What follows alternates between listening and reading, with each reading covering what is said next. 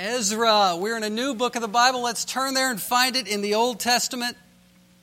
It is in the Old Testament, and it is a fascinating book that I thought was going to be a brief study looking at a historical moment in the life of Israel, but it has turned into so much more, and it has great and deep connections with all of the Old Testament story, all of what our great big God was doing from Genesis to the end of the story in the Old Testament. This story is right at the ending point before the 400 years of silence and then the dawning of the birth of Jesus Christ. So it reaches back to everything that was building up to this pivot point in Israel's history and it launches us forward into the New Testament church. And I'm hoping as Ezra has hit my heart in the 21st century as I live as a new covenant Christian, that it will hit your heart as well. Let me read Ezra 1 1 through 4.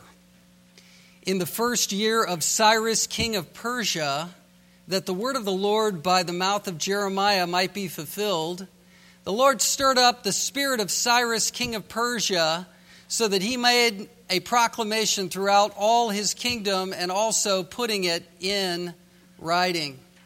Thus says Cyrus, king of Persia, the Lord, the God of heaven, has given me all the kingdoms of the earth, and has, he has charged me to build him a house at Jerusalem, which is in Judah.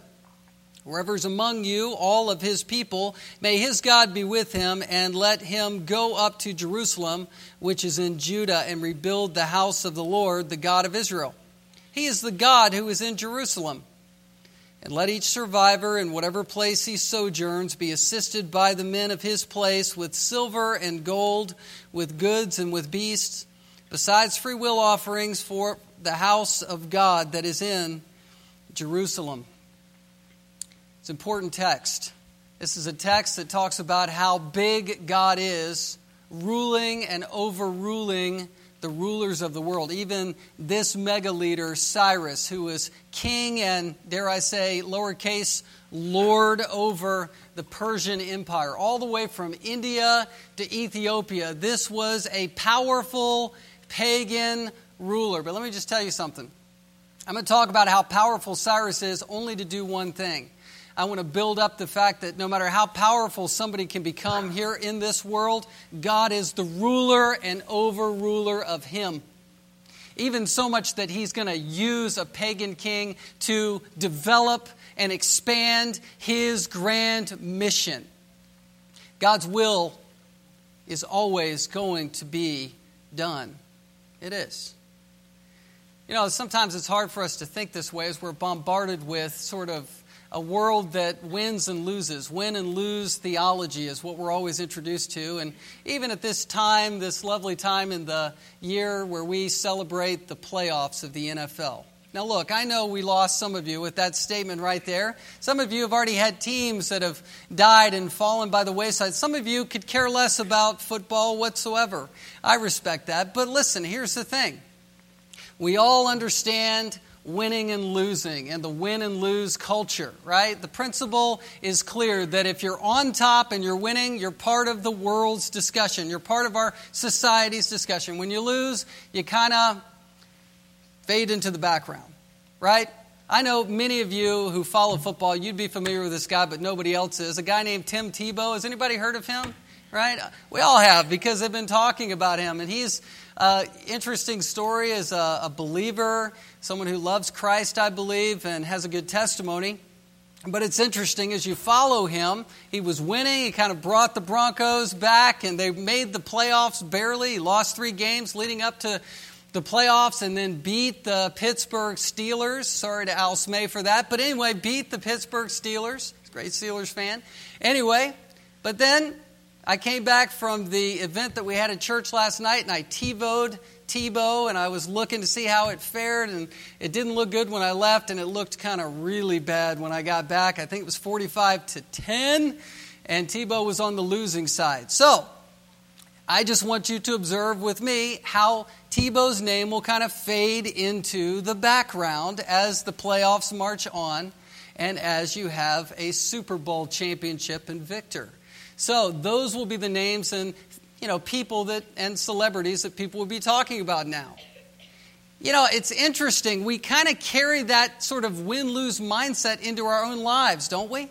we? You know, when we're on top, when we're achieving our goals, when we think we're doing well, when we're, we're getting it done in this life, you know, we're kind of money ahead and, and whatever, and reaching out, and things are happening, and, you know, mile markers are being passed, and we feel good. But when things are going backwards, when goals aren't being met, when unforeseen circumstances hit and you start to feel the woe is me, you kind of are playing into that when I'm at the top or I'm at the bottom mentality. Let me just open up with this thought God doesn't work that way. God doesn't work that way. And all of the sudden, God's kingdom is at work and moving ahead even when you feel like the lowest of the low, right? God chooses His church, which He calls the not many mighty and not many noble, right? The fishermen that are sort of obscure in the background. The nation of Israel, as we're going to see in the book of Ezra, He chooses bodies of believers like these to manifest His rule and His glory. He takes the underdog, the people who are in, in the background, in obscurity, to exalt Himself. And in this story, in Ezra, you know the historical background, or you, you might not know, but that Judah and specifically the city of Jerusalem, had been taken to a land called Babylonia, 500 miles away as the crow flies, but a great distance to caravan, right? A long way away. They were put into exile under Babylon. The northern kingdom was under Assyrian captivity before that.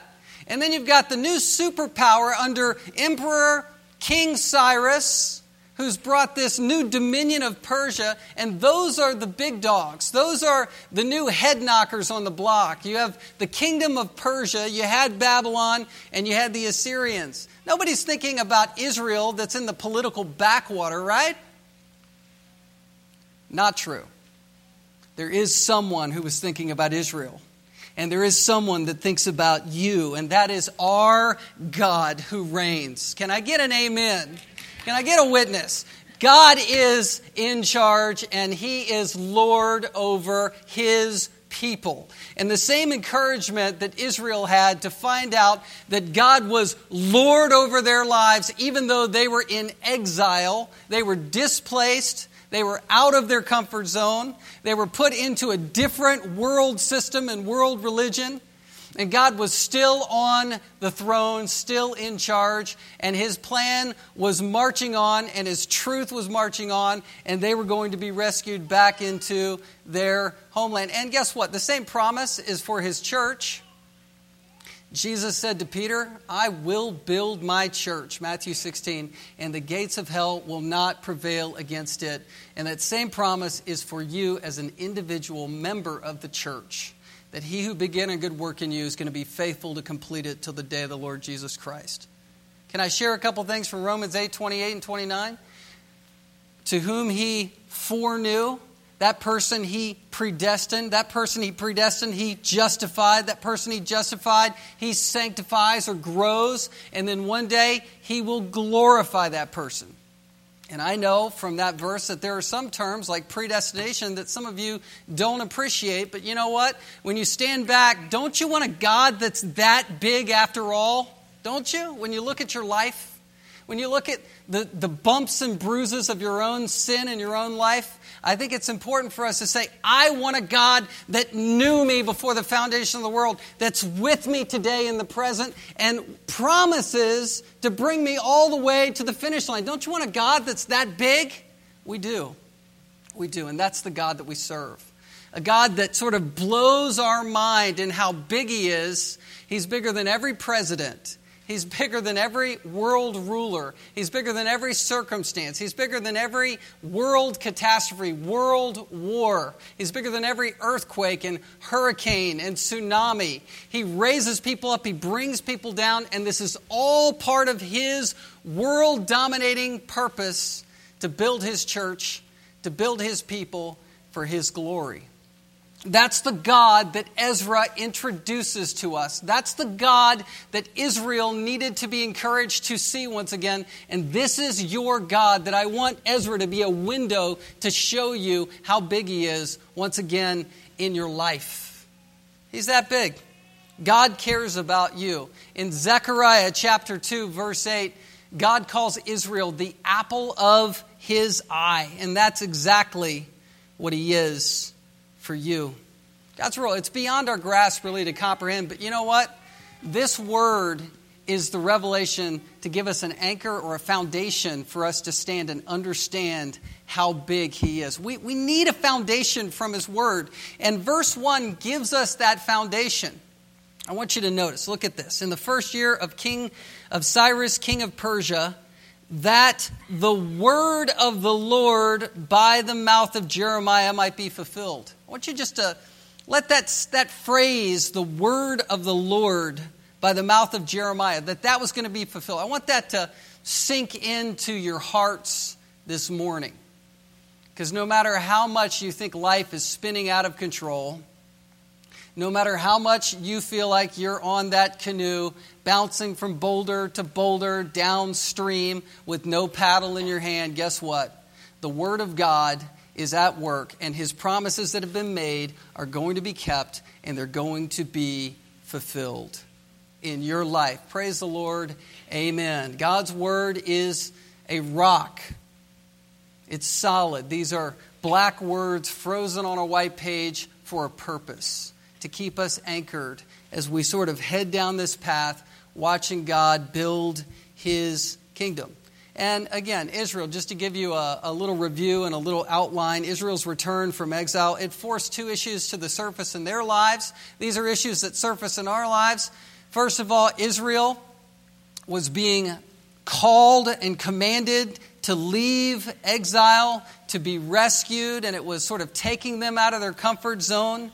There was remaining sin in their lives where they, as you would read the book of Ezra, will find out that they had to struggle through pushing out of exile. And they had to come all the way back to God and had to come on mission. They're coming under three waves of return King Zerubbabel, then you have Ezra, and then we're going to talk about Nehemiah. These leaders who said, Look, go back to your homeland, go back to that that place that's been burned to the ground, that's now like a third world country. There's 100,000 of you up in captivity. We need you to go back home and reestablish base camp for my glory. And you need to come all the way in your heart. You don't need to just do it in external, you know, sort of motivation. You need to come all the way because you want God's glory to be on display again. So they are working through that. Come 500 miles back. It's like, look, it's not a straight shot 500 miles. It's like Anchorage to Homer, right? It's like, you know, caravanning all the way back. It's not an easy journey. But secondly, and this morning we're going to look at this point, this book exalts God's overruling power. Verse 1 is talking about what theologians, theologians will call God's transcendence. Guess what? God is bigger than time, bigger than circumstances, and bigger than all rulers. And our first point is this under that God's word, it drives the past. It drives the past, or it drives history. That's what God's word does. God's word is going to be done. Look at verse 1. It's the first year of Cyrus, king of Persia.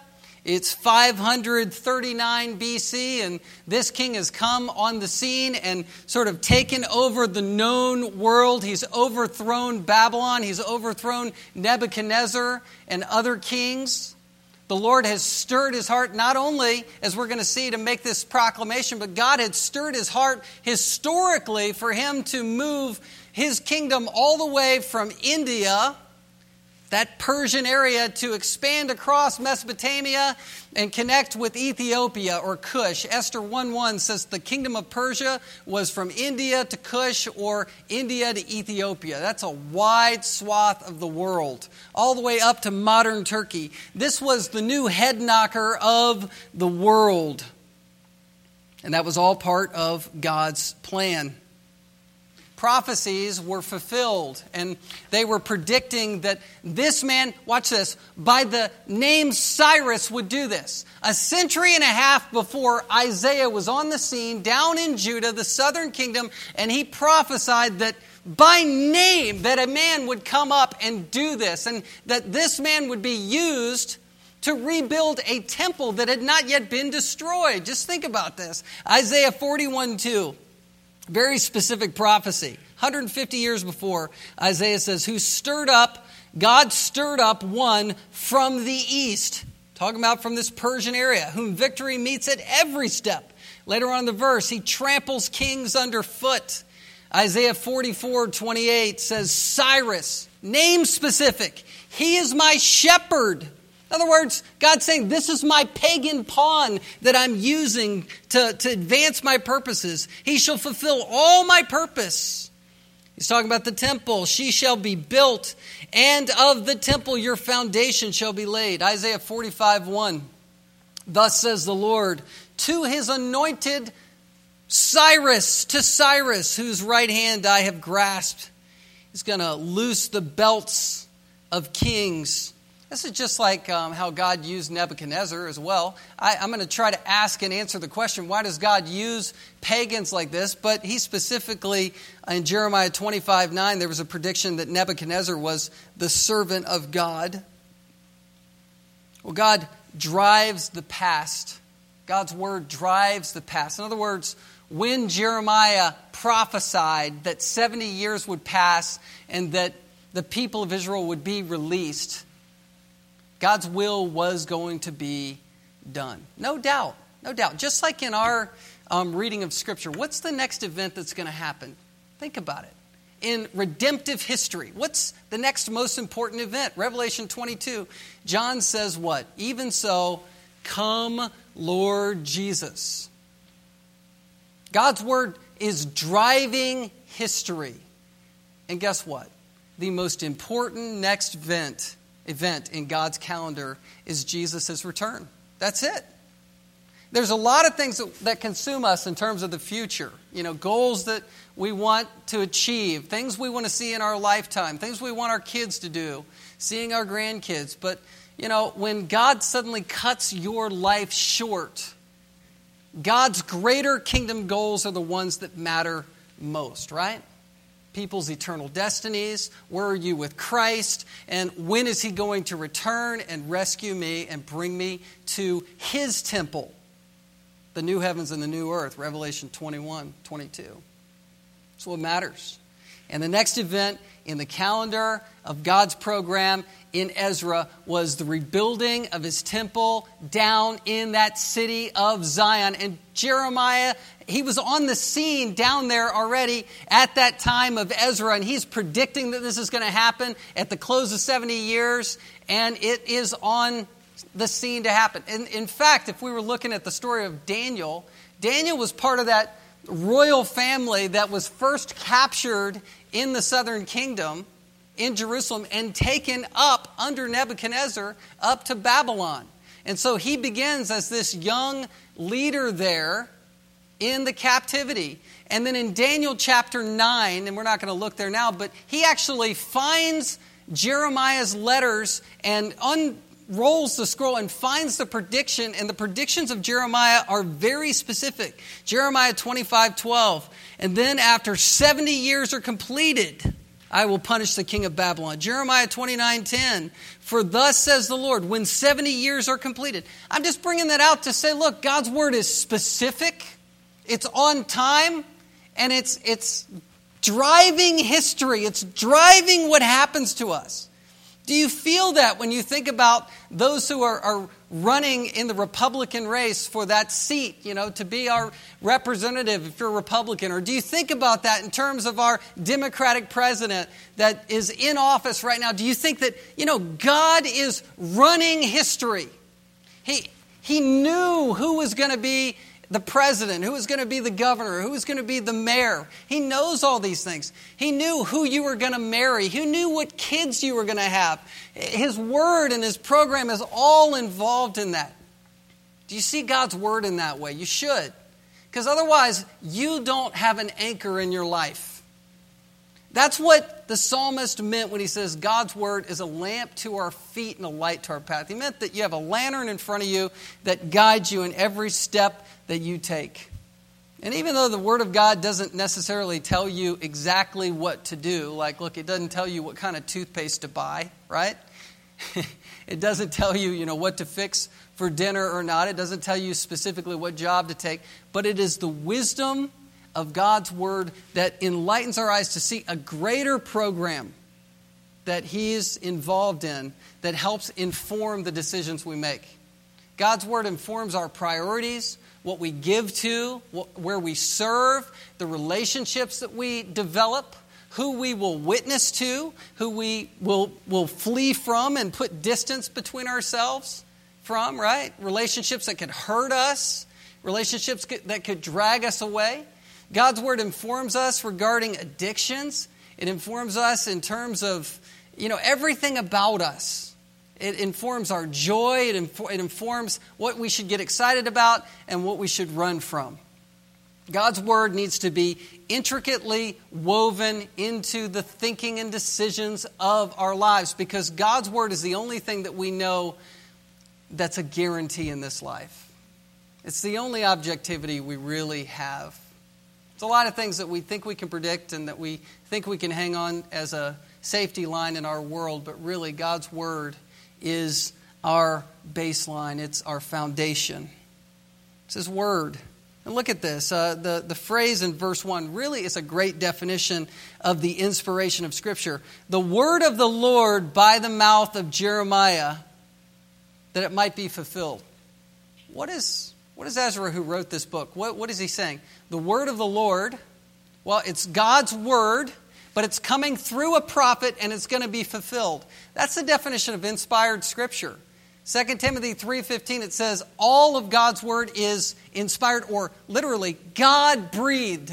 God breathed. That's a very important concept. It's the idea that all of the authors of all of the books of the Bible were put in a position where through their personalities, the Holy Spirit was breathing words that were going to be written down to guide our lives no matter who they were writing to or what the circumstances were or what the genre of scripture they were writing in, whether poetry or whether history or prophecy or gospel narrative or epistles or letters in the New Testament or apocalyptic literature in Revelation, no matter how they were writing, God's Holy Spirit was behind the scenes, involved in the mind of the author, and pouring his word through that personality and we have those words captured for us for all time to help us through. Amen? Aren't you glad for the inspiration of Scripture?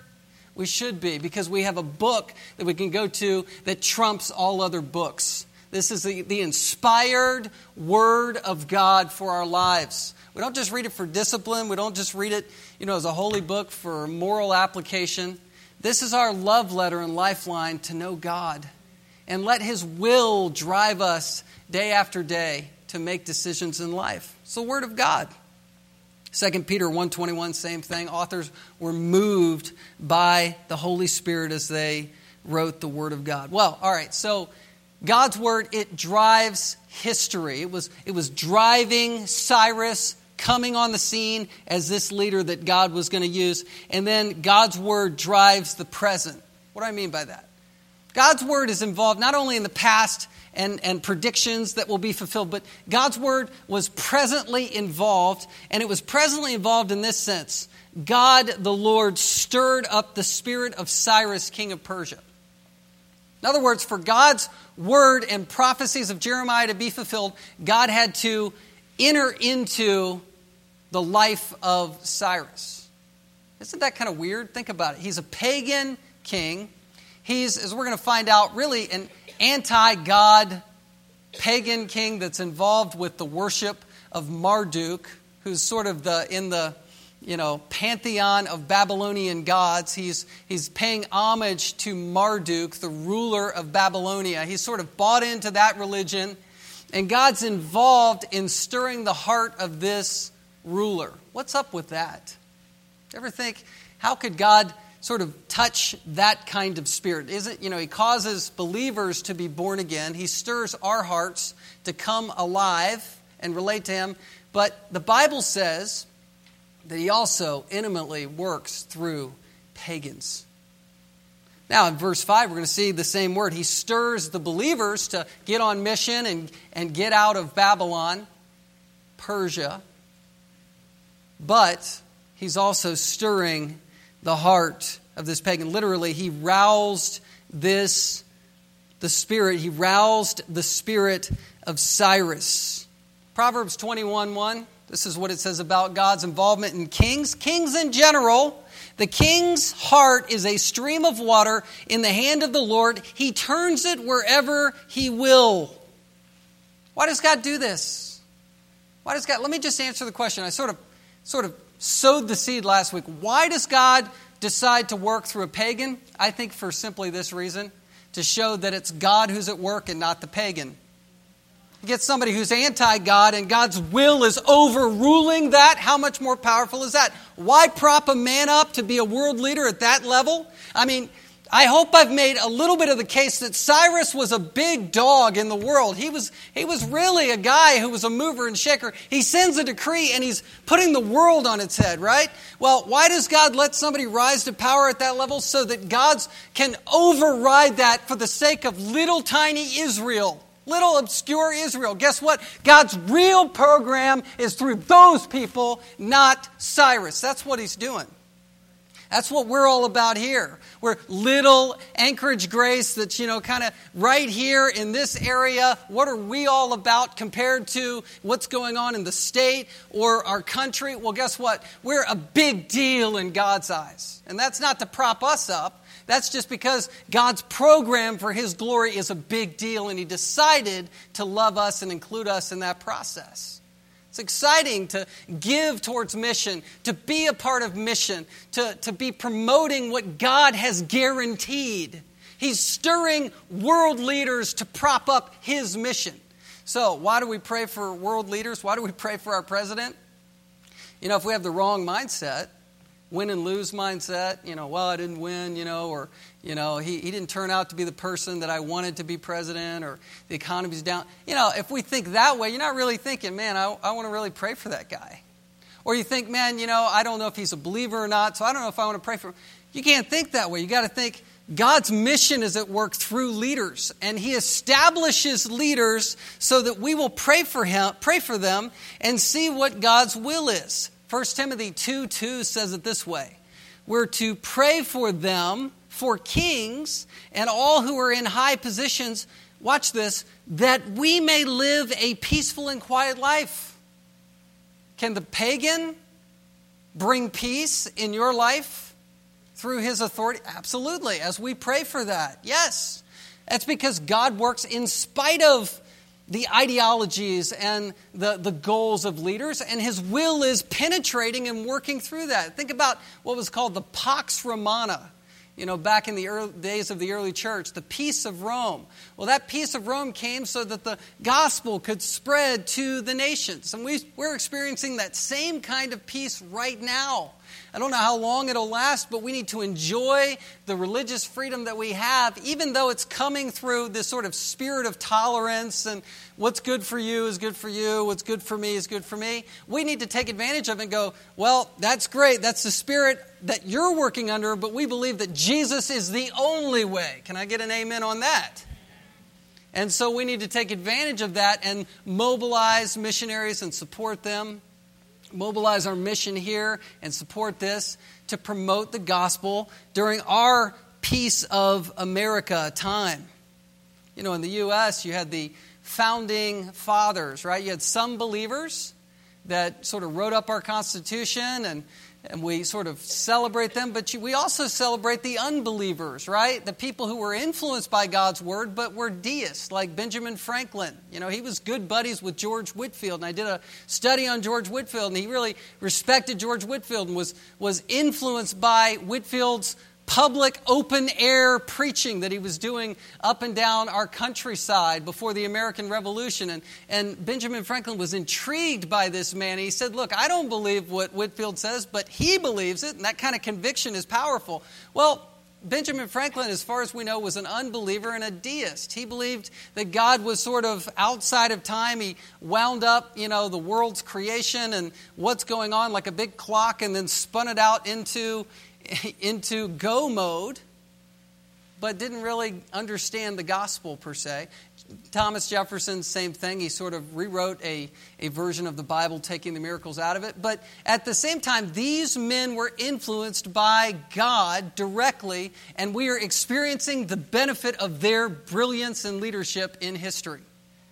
And we need to understand these things. God is overruling. That's, you know, this kind of idea is perhaps why we can, at some level, vote for a person who's not a believer.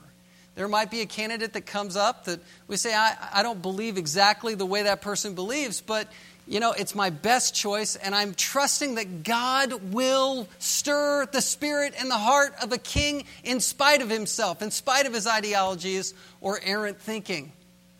That's how we get out of the win lose mentality and we're trusting that the kingdom of God is being advanced. That's how we get excited about church. That's where we go. That's why we gather together around the truth to understand that we're, we're not part of the win lose mentality in the world. We are winning because Christ's plan. God's plan was for Christ to die before the foundation of the world. That was in the mind of God before the foundation of the world.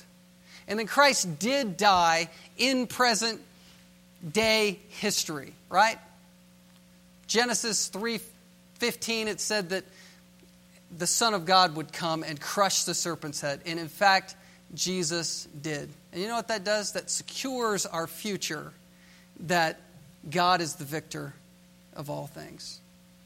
God's not in heaven struggling with whether or not we're going to win. He's not in some cosmic prize fight with the devil, hoping that as the champion, he, he will you know, raise his arm in victory one day.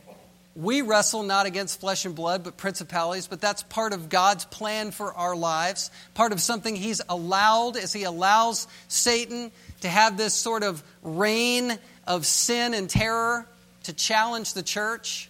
I mean, we don't understand why God does all of those things, but you know what? You dare not doubt the fact that God is bigger than all of that and he's the winner. He is the ultimate champion. He's not playing chess with Satan hoping that he wins.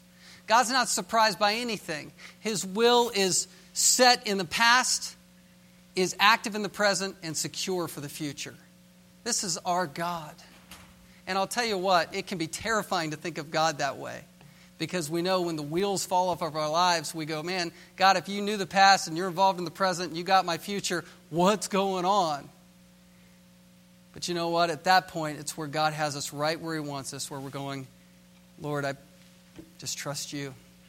You are in charge. You are that big that I don't have to understand how it all fits together, but you are in control. Cyrus, he, at this point, back to verse 1, he was godlike.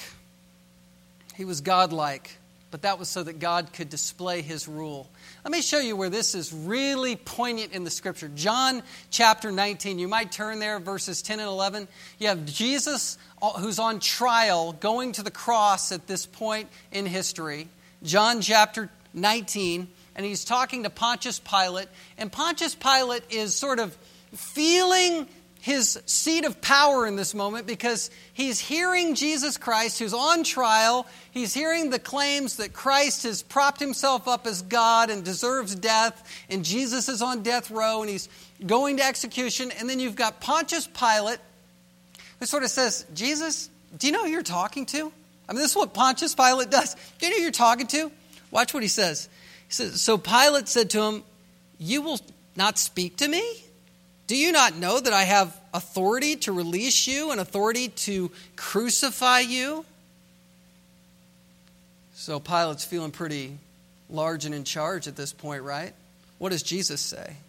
Jesus has the right mentality, obviously. Jesus answered him, You would have no authority over me at all unless it had been given you from above. Therefore, he who delivered me over to you has the greater sin.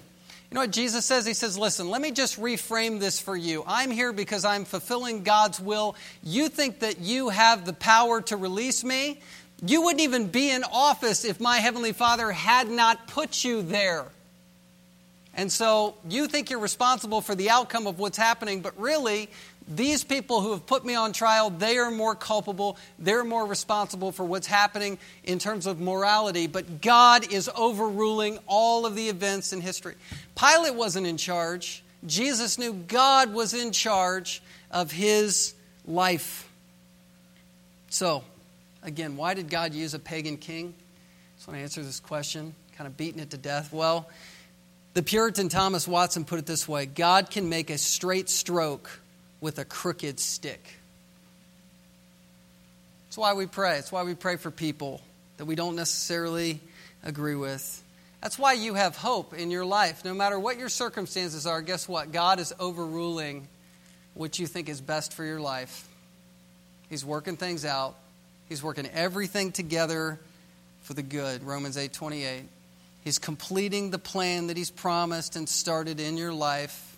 He's taking you 2 Corinthians 3:16 from one stage of glory to the next. He's bringing you ever closer to what 1 Corinthians 13 says. We see in part, we see kind of in, in kind of, we see God's glory in part, you know, through the word, through like our sin, and it's like looking into kind of an obscure glass or obscure mirror, but one day we'll see Christ face to face.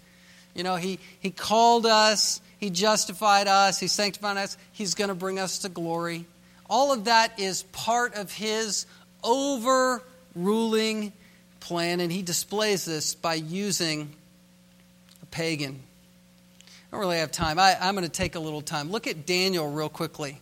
Daniel chapter 4. I just want to show you, I mean, how, how boldly a pagan can speak when they're under the power of God. Remember Nebuchadnezzar in, in this, he precedes Cyrus as the Babylonian ruler, the one that Cyrus would have overthrown. This is King Nebuchadnezzar. And he, in verse 28, is talking about how propped up he is. Verse 30 says, Is not this great Babylon, which I have built by my mighty power as a royal residence and for the glory of my majesty? And God says, No, no, guess what? You're reduced to an animal for seven seasons. We're going to grow hair out your back, your fingernails are going to get really long, and you're going to eat grass. That's what's going on, really.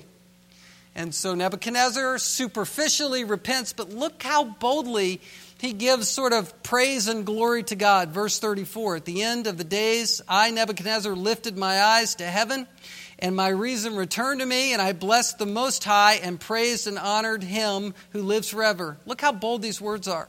For his dominion is an everlasting dominion, and his kingdom endures from generation to generation. All the inhabitants of the earth are accounted as nothing, and he does according to his will among the host of heaven and among the inhabitants of the earth, and none can stay his hand or say to him, What have you done? He gave a similar word at, after Shadrach, Meshach, and Abednego. They'd been thrown into the fiery furnace and they were delivered out of that. He saw the fourth person in the furnace, which I believe was a Christophany, a picture of Christ in the furnace with him. And he sort of, his mind was blown and he was responding to what had happened. And he says, Listen, anybody that goes against your God, Shadrach, Meshach, and Abednego's God, let them be torn limb from limb. Check it out in Daniel 3 sometime. Pretty bold statements. But I bring this up just to say this. You can say a lot of bold things for God and still not have your heart changed. Cyrus's spirit was stirred for God's purposes to be done, but I don't believe Cyrus was a believer, and I don't believe Nebuchadnezzar was a believer. Some people debate that, but I'm trying to make the point that our country, our society, and our world can speak very boldly on behalf of God and not have clue one about who they're really talking about have to be very careful. There is a smokescreen that people live behind in postmodernism where they say, look, what's good for you is good for you, what's good for me is good for me. And so, yeah, I'll believe in God in general and talk about God in general, but, you know, in terms of Jesus being the only way, or the Word of God being inspired, or Jesus being born of a virgin, and Jesus being fully God and fully man, to the exclusion of what other people think about their God, I'm not going to go there. So you go there, that's good for you at Anchorage Grace, but don't mess with me. And it's all a smokescreen, and it can sound so charitable and so loving too. Like, I, I really, you know, Jesus is good for you. You know, I really have compassion for you in that. And it can sound so good, but it really what it is, it's people ducking behind their smokescreen because they don't want to contend with a God who's this big. That's why having a high view of God is so important because the Bible describes God in this way, and you either know this God or you don't. He's that big. And Jesus is the only way. And guess what? and I don't mean this in a prideful way, but our world is confused about God. And for some reason, people like us who live in obscurity have the answer to life here on earth and for all of eternity for people. That's why the Bible says in 2 Corinthians that we, in these sort of earthen vessels, behold the glory of God. We, we, we house the gospel. We have the key to life for, for ourselves and for people, for other people. We understand God's most important program of what He's doing and what event is coming next with His return. And we understand how to guide people, and we should understand how to guide people to Jesus Christ. And it's whether or not we will get on mission. Like the children of Israel were being called to be on mission back in Ezra. Well, turn back there once again. God's word drove, it drives the past, it drives history, it drives the present, and God's word drives the future. God's word drives the future. I'm going to look at the immediate future, and then to wrap up, I want us to look at the not too distant future. The immediate future is simply this He stirred the spirit of Cyrus, verse 1, so that a proclamation throughout all his kingdom and also put it so that he made a proclamation throughout all his kingdom and also put it in writing. That's sort of the immediate future plan as it's playing out. First of all, Cyrus was stirred and he was able to shake the world with the message. And the message was simply that God's house was going to be rebuilt down in Jerusalem. And this is priority number one in terms of the priority list of a mega leader. We're looking to Jerusalem being rebuilt. And that's what, that's what matters most. Cyrus might, might not even known, have known why it was this big of a priority, but God was doing it through him.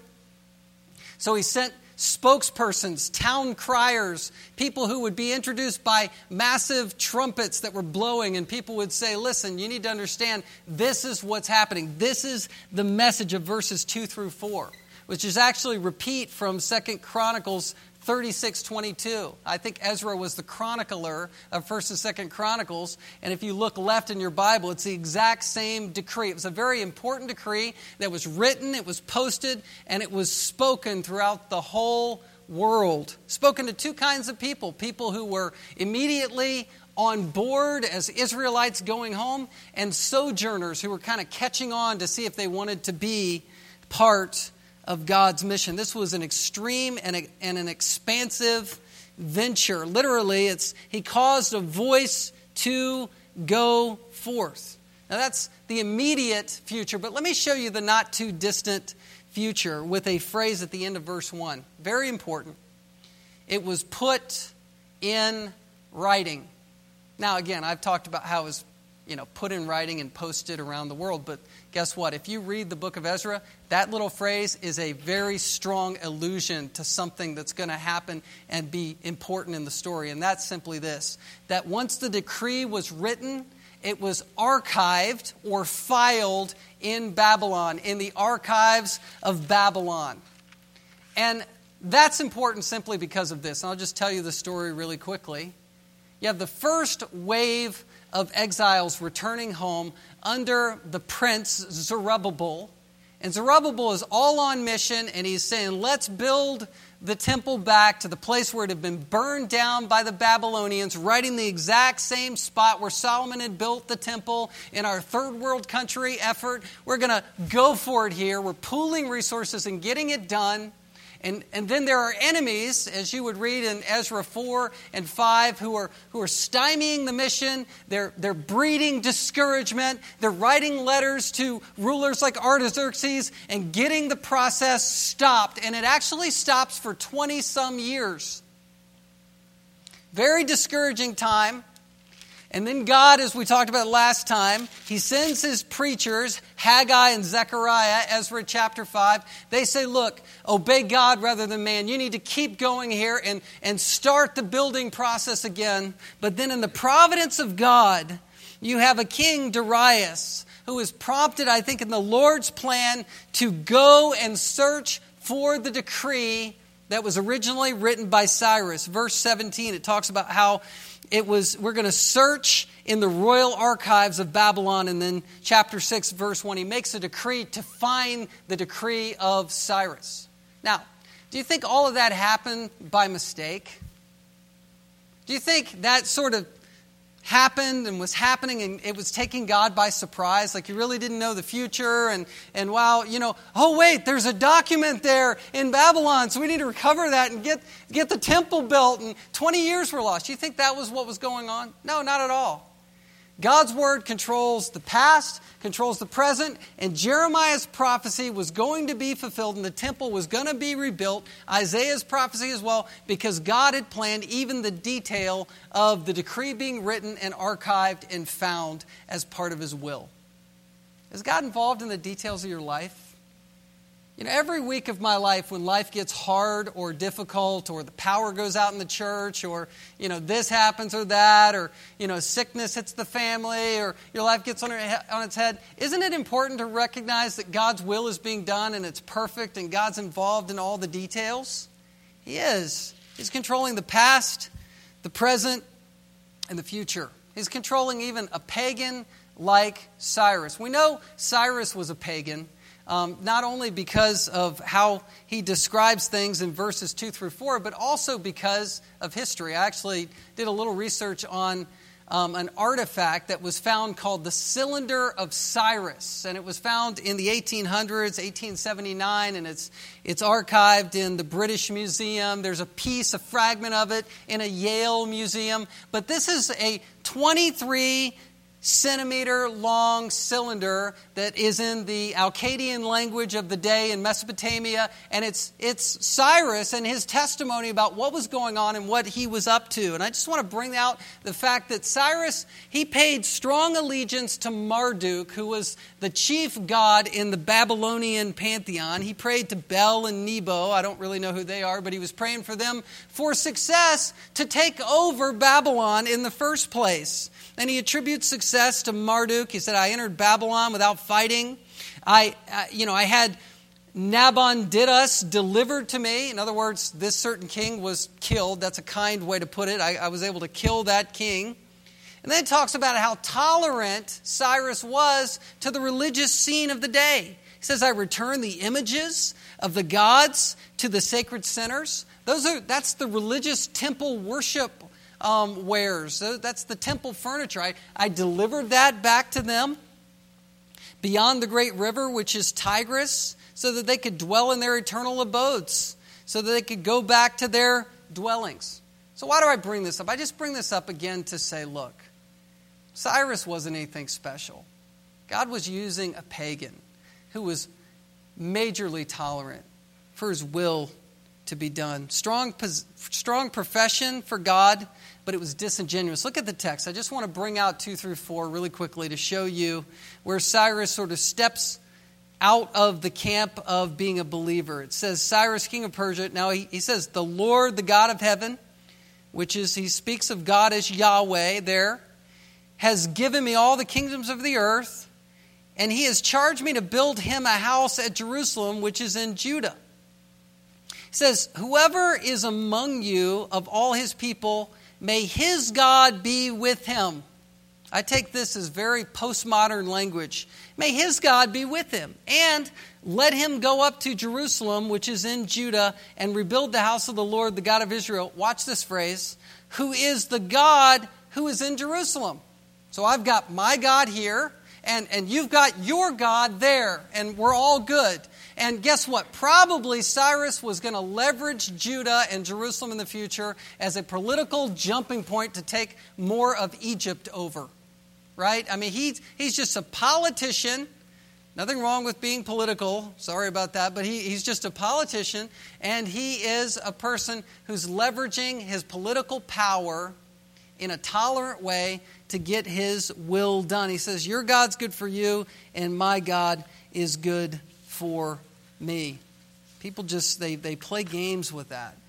But as God's will is working through this pagan leader, God is moving the people out to do his mission. I want to point that out. There were two kinds of people who were moving on. Look at verse 4. It says, Let each survivor, that's each person who's a believer, who's part of the, the remnant of Israel, in whatever place he sojourns, wherever you are, if you're on mission or, if you're kind of this hippie Christian, you know, that's, that's just kind of, you know, in and out of whether you're not, whether you're connected to God's mission or not, you're this kind of hippie believer, whether or not you're connected or not, I want you to get on mission and you're sojourning, but, but you're going to be assisted by the men of his place with silver and gold, with goods and with beasts, besides free will offerings. You know what he's saying here? He's saying, God's d- decree through Cyrus is saying that people around the Israelites are going to fund this process. They're going to they're to find themselves, you have Cyrus who's stirred to make this happen, but they're going to find themselves under command of Cyrus, and they're going to find themselves giving to a mission that they don't really care anything about. Like, wow, there's, there's momentum that's generating here for God's mission for obscure Israel that nobody knows about, and they're going to be giving to this. They're going to give their, their ox, they're going to give their donkeys, they're going to provide food, they're going to provide money, they're going to provide what's called free will offerings, they're going to volunteer service, they're going to volunteer money to help this mission happen. That's so often how God's work and will works, you know? It's like, why are there churches all over the place? Why, why has this happened? Why have people volunteered for the gospel mission? It's because God's doing it. And oftentimes, even secular organizations and societies will give to it and support it, and God's will is working, and it doesn't always make sense why God's will is being done. It's the same thing with the Exodus under Pharaoh. God commanded through Pharaoh that people would give to the Israelites leaving Pharaoh's command. It's the same thing now leaving Cyrus's command. People were giving to that and being on board with that. You know, you heard the announcement about our renewal project. I thought that was really well done. And, you know, you might go, man, it doesn't all the way make sense for me to, to be a part of this, but you might find yourself really prompted by the Holy Spirit to be part of something like this because God might want it done. And I don't know what the future is or exactly how He wants His will to work out with this, but God's mission is moving on, and He rules and overrules through His people and even through pagans. Have you ever heard of a scenario? It's just something that's kind of wild. You ever heard of a scenario where someone got saved hearing the gospel through an unbeliever? And that person gets saved and they march on for Christ, and then this other person's fallen off the wagon. I think that happened to me. I don't know where my Sunday school teacher is today that really was preaching the gospel to me and I was swept into the kingdom, and then he was just kind of gone. And it also happens when you're witnessing to somebody that seems receptive and they're listening, but then they ultimately reject, but then their friends who are listening on or connected to that conversation, they are won to Christ. You don't always understand how the Lord is working, but he was working through his people and even through pagans to support this mission. Let's apply this. Just want to anchor this in three ways. We're not called to live in a win or lose mindset. We're called to bow the knee before a God that's bigger than we can really grasp. Where, you know, a God who's a dictator can be terrifying unless you understand him in terms of grace. Right? We didn't earn his rule in our lives. We don't have to earn favor with this God who owns the past, present, and future. We just have to come under His rule by grace. He touched our hearts, He transformed us, He saved, saved us by His grace alone, and rules our past, present, and future. He cleansed our past, past, He cleanses our present, and He will cleanse your future. Let me just put it this way. Just like the decree of Cyrus that was found again, that continued God's mission on, do you believe that God has, in a decree, written your name in the Lamb's book of life. Do you believe that? Our names are written in God's book of life. Jesus, he, he comforted his disciples that way. Luke 10, he says, Don't rejoice in the mission you're on, but rejoice that your names are written in heaven. And because we know our names are written in heaven, we can serve a God who is that big, controls the past according to his word, he controls the present, and he's in control of the future. And by the gospel and by his grace, we are involved in that. And we have hope. Israel needed hope as they were coming out of exile. I hope that you've been encouraged by the hope of the gospel that God is in control of your life and in control of your mission. Let's pray. Father, we thank you for time in your word.